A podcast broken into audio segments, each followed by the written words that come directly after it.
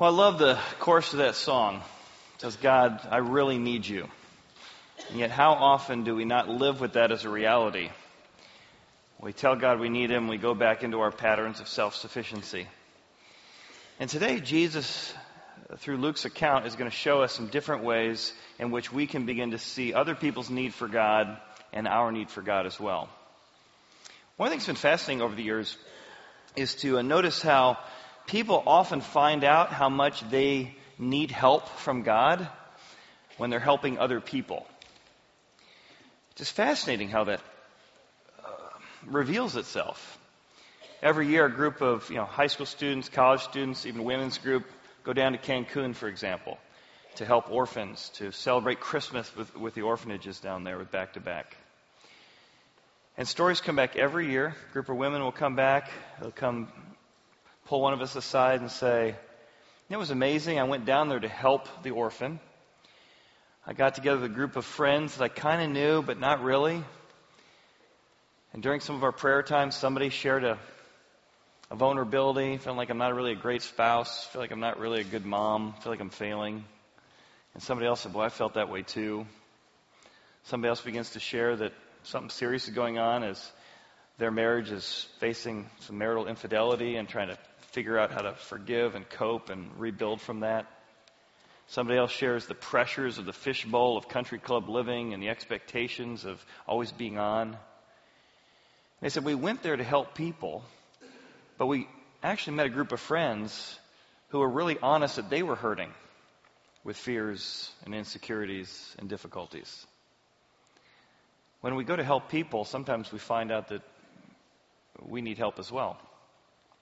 I'm going down to Cancun in a few weeks with uh, one of our teams, and it reminded me last time I was down there, a group of guys were all you know, digging and shoveling and building the soccer field together. And while we're there, a group of guys, many of which have been coming for a lot of years, but I hadn't met one on one.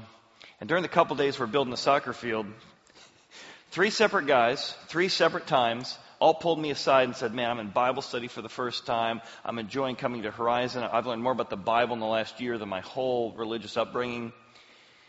And all three mentioned one moment in one sermon that was the most significant to them in the last year. I'm thinking, I wonder what it is.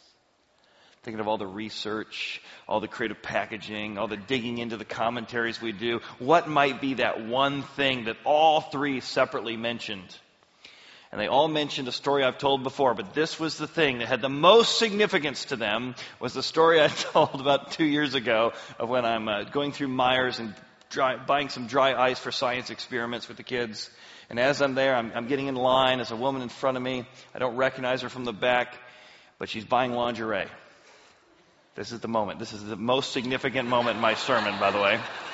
And I, and, the, and I said, and so I got this image of this woman in front of me, uh, image of her buying lingerie, and in my mind, I'm just about to put those two images together. And I'm like, up, take thoughts captive, renew your mind, look at the dry ice if you need to, whatever it takes. And I'm like, thank you, God, for remaining pure and having this sort of moment of victory. I turn back, and the woman turns and looks at me and goes, Well, hi, Pastor. How are you? thank you, Jesus. Thank you, Jesus.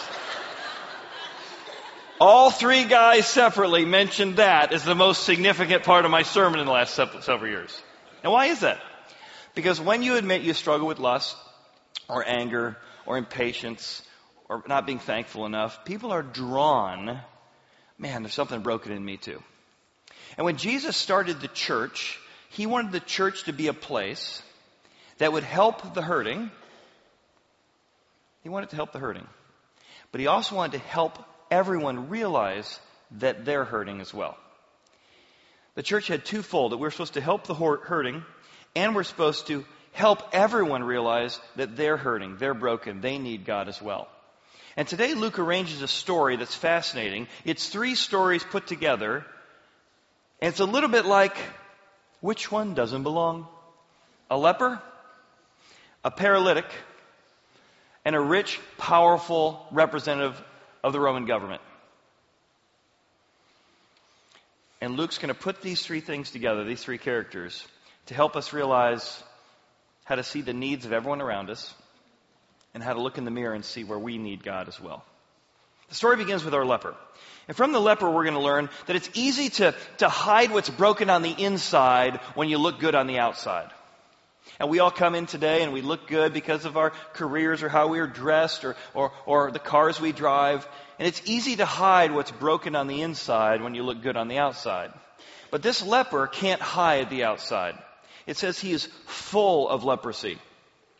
And he sees Jesus and says, Jesus, I got a problem. I got an outside problem. If you're willing, will you heal me? And Jesus says, I am willing. And Jesus heals him. And now he looks good on the outside. But just because he looks good on the outside, he has not fixed what's wrong on the inside. Because Jesus gives him one command. The man who just changed his life, healed his life, has given the ability to reconnect with his spouse and family and go to worship now because he doesn't have leprosy. Jesus says, One thing I want you to do though, don't tell anyone because I'm doing one on one ministry right now, and if crowds show up, it's going to inhibit my ability to do the kind of ministry I want to do. So don't tell anyone except the priest, as Moses commanded. And though he's healed on the outside, he will disobey the one thing the man who just healed him told him to do because he's still broken on the inside. He knows better than Jesus. Ah, Jesus, you're being too humble. Come on, Jesus. People need to know about this stuff. Now he mentions here as Moses commanded. One of the things you know if you're with us over last year is that we've been going verse by verse through the book of Leviticus prior to our start in Luke. And when our church began, one of the things we felt was really significant was creating spiritual environments, exploring environments, connecting environments, and equipping environments. And we decided one of the hallmarks of our church, it's actually built into the bylaws of our church, that our church cannot exist without two separate services. That's how strongly we felt about it. And that one of those services, our equipping service here and on Saturdays, we go verse by verse through the Bible. Because you come to a passage like this, where did Moses command that you're supposed to do something? Well, in Leviticus. So for the last couple of years, we've been studying through the book of Leviticus. Well, that's a great image right there. Um, I'll just skip that one. Uh, through the book of Leviticus, we did Holy Smokes. Before that, we studied the book of Exodus. Before that, we studied the book of Titus because you come to a passage like this and you're like, what is really going on here? And that there's an obscure passage in Leviticus that has never been applied. Never. No Hebrew has ever been healed of leprosy. All through the Old Testament. And Jesus says, go tell the priests because the priests are going to hear, oh my goodness, you've been healed of leprosy? A Hebrew? Pull out Leviticus. We've never even applied this before. The one who can heal the inside and outside must be here. This is a sign that God is visiting with us. And that's what happens. So Jesus moves on. And Jesus is going to show that these lepers, if you remember, if you go back a chapter, Jesus is going to show these religious people who look good on the outside that they're broken on the inside. Now, how does he do that? In a pretty fascinating way. Jesus, you remember, just finished reading Isaiah 53, and he, or, uh, Isaiah, and he says, "These scripture was fulfilled in your hearing. I am the Messiah." And hometown heroes like, "Yes, yes, he's from our synagogue. Yes, he's hometown boy. Yes, we want to, we want to follow him." And these religious synagogue-going people who look good on the outside, Jesus is with one statement going to show how broken they are on the inside. He's, "Let me tell you what my startup's going to be about." Now that I've declared I'm God, I'm the Messiah, all through the Old Testament, there were a lot of Hebrew people with, with leprosy, and God didn't heal any of them. But He did heal a Gentile, a rich, powerful ruler from the Syrian Empire named Naaman, and he went and healed him of leprosy. In the same way, my startup's going to be about building friendships with people who believe differently than us, didn't grow up in synagogue, didn't grow up with temple, and, and people who are, may even be rich and powerful like Naaman was, but people who are outside of the religious community. I'm going to prioritize friendships and walking with them to help them connect with God.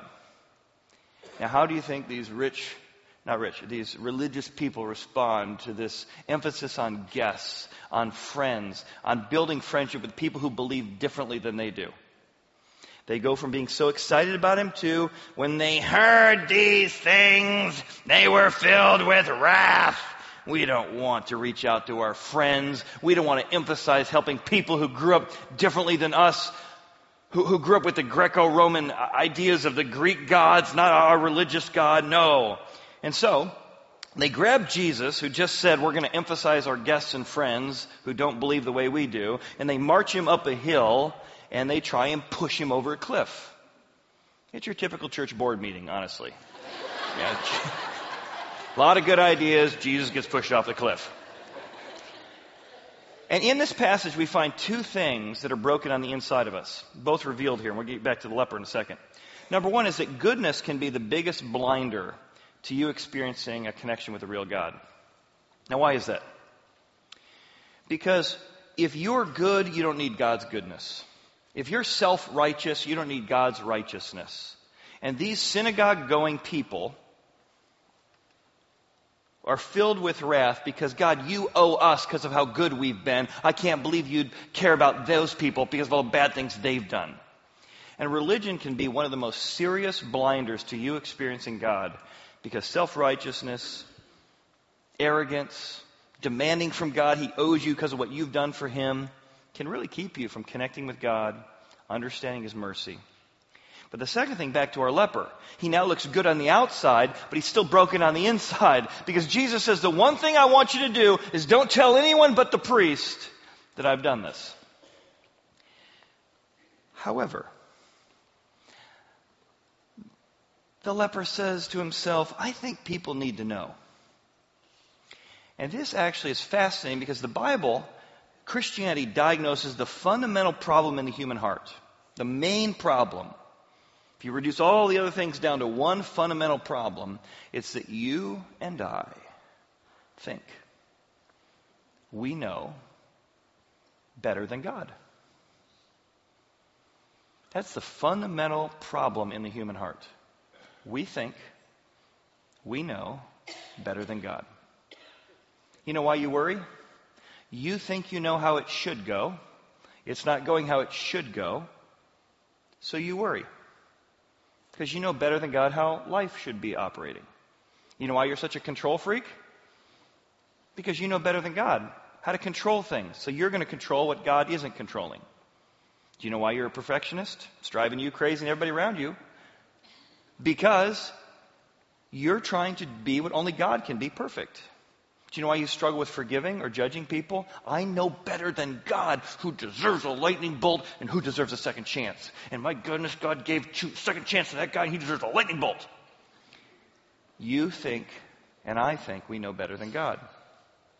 We don't like his view of morality because we know better than this archaic book what should be right and what should be wrong. And that's the fundamental problem. We think we know better than God. And even though we're cleansed on the outside, there's this arrogant hand in the air, I know better than you problem in every human heart. Our second character. We move from the leper to the paralytic. So a group of friends are bringing in their paralytic friend on a stretcher. And they want to see Jesus who's at a party, but they can't get to him because of the large crowd. Why is there a large crowd? Because of that leper who didn't obey Jesus. And Jesus is trying to do one-on-one ministry. He can't do the kind of ministry he wants to do because that leper told so many people that now the paralytic and his friends can't get to see him because the crowd's so big. Yet these friends are so committed to bringing their friend to have a connection with Jesus and a connection with God that they're like, well, we can't settle for that. We're not going to leave until our friend gets a connection with God. Now it says that he's paralyzed. So if we have a man who's paralyzed here, what is his biggest need? The obvious answer seems to be to not be paralyzed, right? But what we're going to discover from Jesus is that Jesus often says that the biggest need is not the most obvious need. And when Jesus is going to interact with this man in a few minutes, he actually doesn't address his paralysis first. Because that's, that's not his biggest need. Really? Have you seen what a day in the life of a paralyzed man is like? I think it's his biggest need. She's like, no, it's not. His biggest need is an inner need, a hidden need. And I want to address the biggest need, not the most obvious need. it's interesting because a lot of times you'll see people and think, well, they got their life together. They would never pursue God. They don't even need God. And Jesus sees past all the veneer that we put up, all the masks we put on. He sees the needs we have beneath the thing we pretend to be. I was reading the story of David Bowie as he was wrestling with his own mortality in the last couple of years of his life. He was talking about fame. You know, famous people, oh, they've made it. They're famous. They got money. They got power. He said, you know the thing about fame is, it's not going to get you much more than a good seat at a restaurant. He said, You know, in my day, and we had a very selfish generation, we thought you had to be good at something and then you'd be famous for it. Now people don't even be good at anything. They'll do whatever it takes just to be famous. And what you're going to find is that fame ultimately leaves you empty.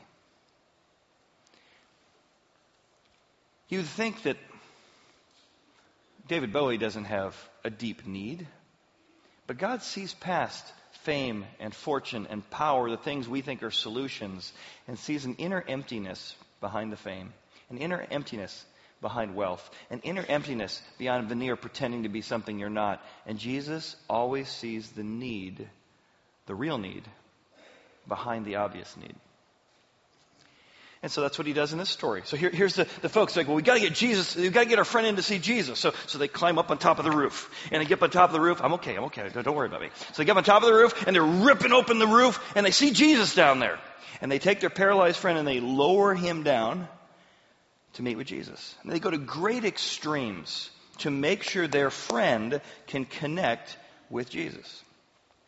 As he comes down, Jesus sees their faith, it says. Look at that. Not his faith.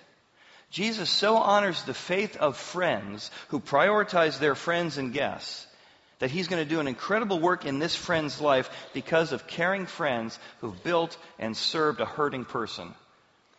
And look what he says. Jesus says, seeing their faith, which as an aside, when we began our church years ago, we decided not to do a bunch of TV advertisement or radio advertisement or a bunch of you know, brochures all over the community. We decided we didn't want to be a big church, we wanted to be a personal church. Friends having real things happening in their life, telling real friends what's happening in their life, so those friends would maybe want some of the same stuff, meaning and purpose. So part of how our church began was personal handwritten letters, people inviting their actual friends to come to our church. We moved into this building. Right beforehand, we had a big party in here and everyone was given personal handwritten notes or you know, cards that they could write personal handwritten notes to invite people to come to this facility seven years ago. It's always been about this principle. Friends who care about their friends having a real relationship. And as the paralytic is brought down and Jesus sees their faith, he says to this man, Your sins are forgiven. He's paralyzed. Why would you address the inner need for forgiveness first? Because Jesus meets the biggest need, not the most obvious need. And he says, behind all the other things you think this person might need or might have, what they really need is a connection with God, a deep sense of purpose, a connection to eternity, and that's what I'm going to address first. Now, immediately, the, the Pharisees and religious people who are there are shocked. No one can forgive sin but God. How dare you blaspheme? And many, many people will say things like, Jesus never claimed to be God. He claims it all the time. You can agree with that or not agree with that. But Jesus is out of his, going out of his way to make sure people know he's claiming to be God. That's why he's accused of blasphemy, which means claiming to be God. And Jesus is claiming here that he can forgive sin. And this is both a Western and Eastern way of claiming to be God. I'll start with the Western way. So imagine you're, you know, you're having a fight with your, your brother. You're, you're a kid, you're sixth grade, and you have a fight with your brother, and you punch your brother in the face. Boom! And he punches you in the face. Boom! And I walk up to the two of you who've just punched each other in the face, and I say, I forgive you for punching each other in the face. See, that's weird, actually. Now, if you punch me in the face, it would make sense. I forgive you for punching me in the face. But for me to say that I can forgive you for punching somebody else in the face is strange. Unless I'm the ultimate standard of right and wrong, that when you do anything, gossip, lie, cheat, hit, it is against that person, but it's ultimately against the authority or the source of goodness, who I am. And that's what Jesus is claiming here. From a very Western philosophical way, he's saying, I am the ultimate standard of right and wrong, and therefore I can forgive you for what you do against someone else. But it's also very Eastern. Because remember, this is an Eastern thinking culture. These are Hebrews. Jesus is saying, right here at this dinner party, I can forgive you. If you asked a typical Hebrew, can you be forgiven of your sins? They would say, of course. They would say, well, how? You go to temple. There is one place that you can be forgiven. At temple, where heaven and earth come together, it's the one place God offers forgiveness through a very specific set of sacrifices and circumstances, and you can be forgiven of your sin. But you can't be forgiven at a dinner party. You can't be forgiven at your house. When Jesus says, at this party, your sins are forgiven here. He is saying, I am God, and I am the place where heaven and earth meet. And wherever I go, I can do the things that only God in heaven can do. I can offer forgiveness here or there. I can heal here or there. And they're shocked, knowing he is claiming to be God here in their midst. Now we move on to our third character. Our third character, which one doesn't belong? The leper, the paralytic, the tax collector. Now, tax collectors were very, very wealthy, very, very powerful. This one's man's name is Levi, also known as Matthew and he has made a deal with the Roman government that he has the full authority of the Roman government to exert taxes. And because of that, he has bounty galore. Oh my goodness, this guy is very, very bountiful. And where everyone else sees bounty, that guy must have his act together. If he complains about something nice, third world, first world problem. Where everyone else saw bounty, Jesus saw need. After these things, he went up and saw a tax collector named Levi sitting at the tax office. And he says, Follow me. Jesus, whether you were rich or poor, powerful, famous or not, he saw through all of that and saw the deep spiritual needs behind everybody. This is a man who's incredibly lonely.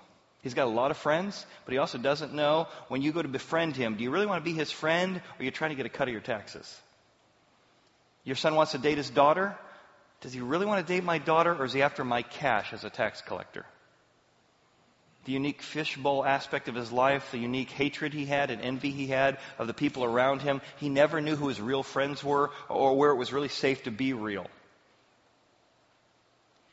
I mean, if I put pictures of 100 orphans from Cancun, Mexico, or Nicaragua up on the screen, how would you feel? Compassionate? a desire for mercy toward them? What if I then put 100 pictures of the top 100 CEOs of American companies on the screen? How would you feel? Compassion? Mercy that they would know God? Or would it be envy? Must be nice. Yet Jesus says the second group of pictures is the hardest to reach. It is easier for a rich man to go through the eye of a needle our camel to go through the eye of a needle than a rich man to find God. Jesus always saw behind wealth and prosperity great spiritual need, and he certainly sees it here. So much so that where everybody else has shunned the tax collector, either because of, of anger, and he's done some wrong things, don't get me wrong, but he's been shunned. The religious people have said, tax collectors, thank goodness God I'm not like them. Hmm. Jesus saw past the bounty and saw need. I was reading the story of Billy Graham and Queen Elizabeth, and they have been friends for many, many years. And what's interesting, they, they replay this true story scene in a TV show called The Crown. Queen Elizabeth says, as meeting with Billy Graham, I love that message you gave about being a simple Christian. I long to be led by someone because I lead so much. She said, uh, You know, I'm actually the head of the church in England. So all the priests are beneath me, all the bishops are beneath me. There's no one above me but God in our hierarchy.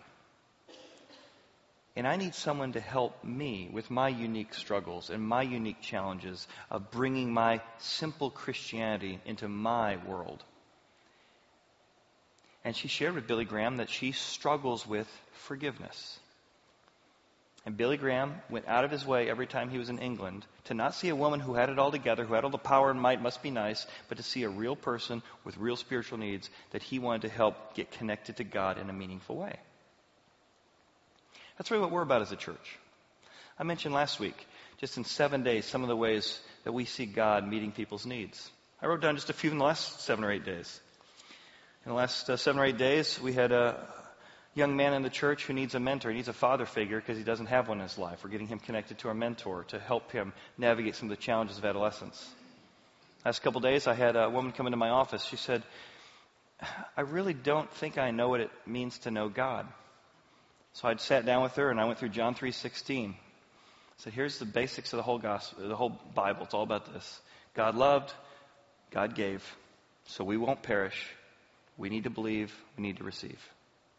Drew on a little napkin. She's like, "I've been at church my whole life, and I never understood that." So, well, do you think you've received that before? No. Why don't we pray and do it now? She's like, I don't pray, pray, pray, pray, pray, pray. I said, well, how about I'll, I'll say some words and you just repeat it to God. And we pray this. She's like, you've got to tell my boyfriend about this. This whole connected to God thing.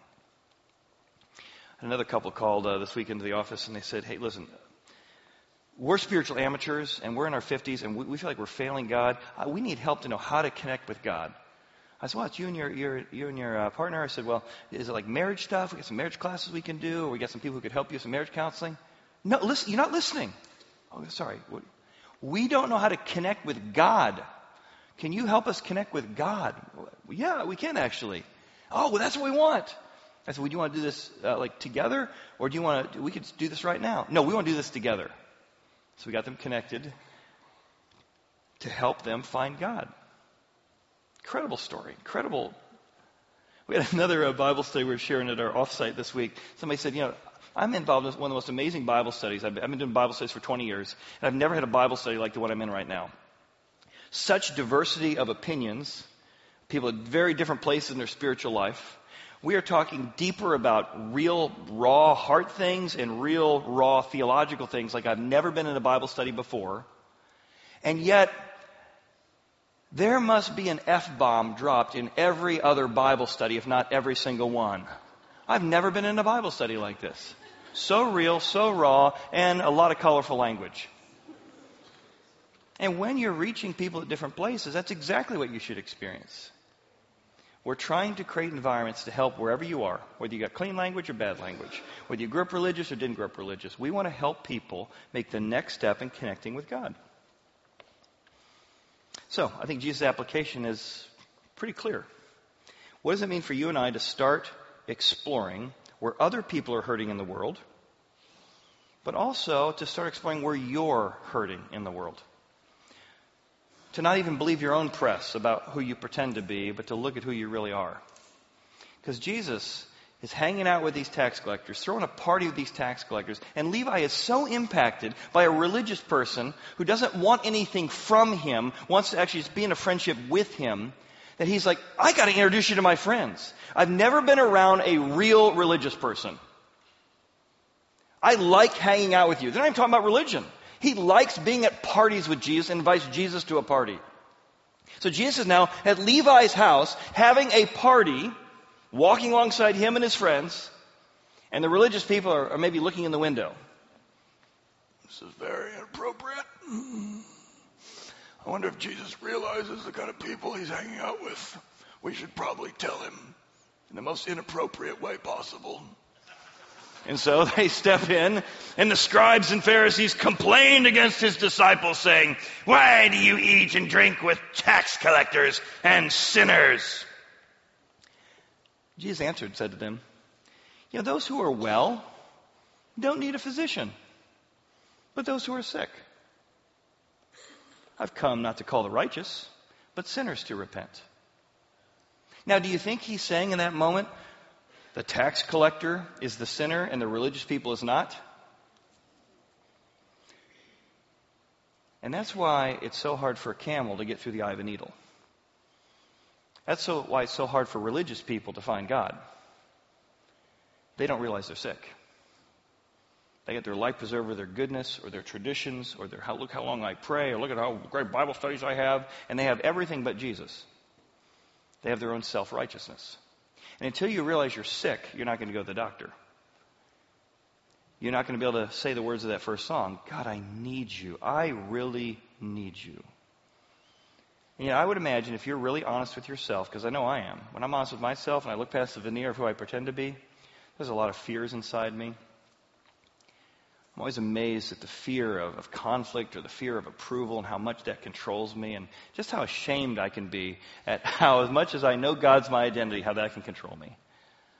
I'm amazed at the sense of inadequacy that I feel sometimes as a, as a dad or as a husband. And, and I'm amazed that I need God to teach and, and instruct me in these things.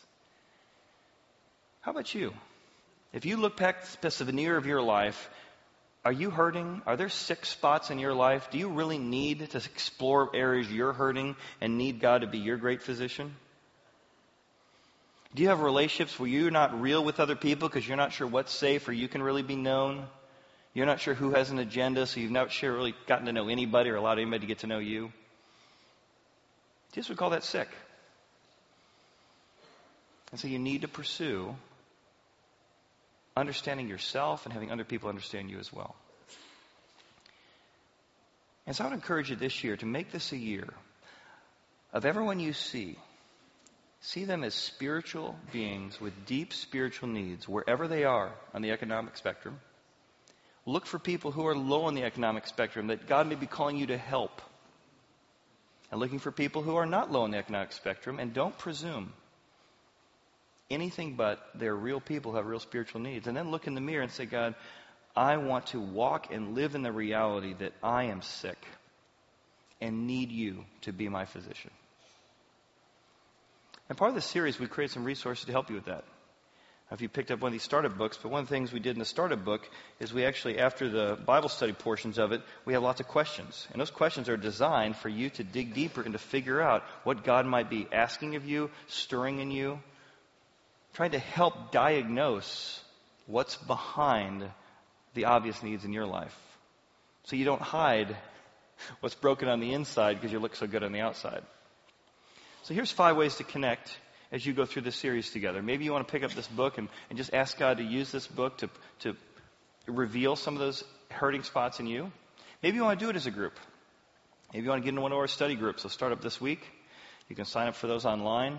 In fact, if you go to horizoncc.com, you'll see on that website is a chance to sign up for our Horizon Happenings, our weekly newsletter. That gives you links. Here's how to get involved. Here's how to get into group. Here's the different types of groups we have. Maybe you're looking for people who are hurting as you want to serve at Horizon. Maybe you want to attend a service and serve at a service. Because people have created this environment for our friends, just like he did with Levi. Did you know that Levi tax collector ends up writing a whole book of the Bible that we know is the book of Matthew? Because Jesus invested in friendships.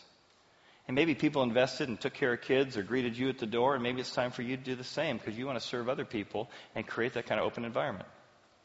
Maybe you want to serve here locally. You want to go down and work with our teams at City Gospel or build a habitat home because you want to see how God is going to use His Spirit to speak to you about your need as you help people with other needs.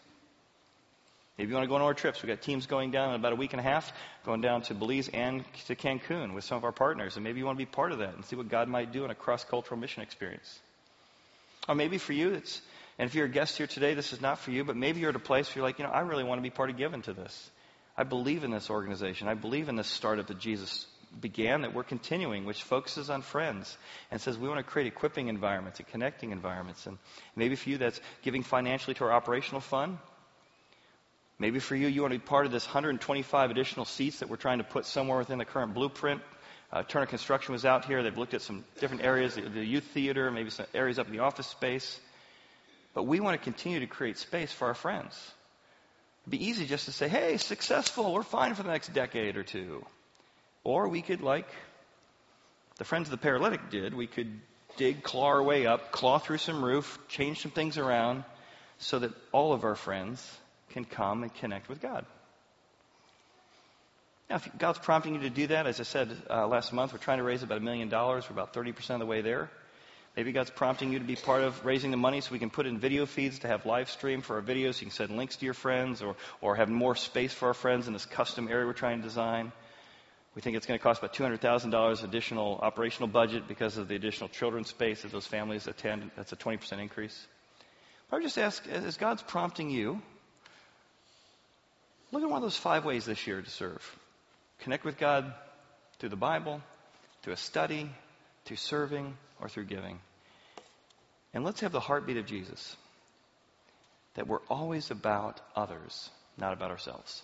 Let's pray. Father, thank you for this powerful series of stories and the reminder for each one of us that we are not what we pretend to be, that we do not have this. And Father, we just confess as a community that we don't have this. And we need you to prompt us, to draw us, and connect us with you in new and powerful ways. And we ask this in Jesus' name. Amen. Thanks for being here today.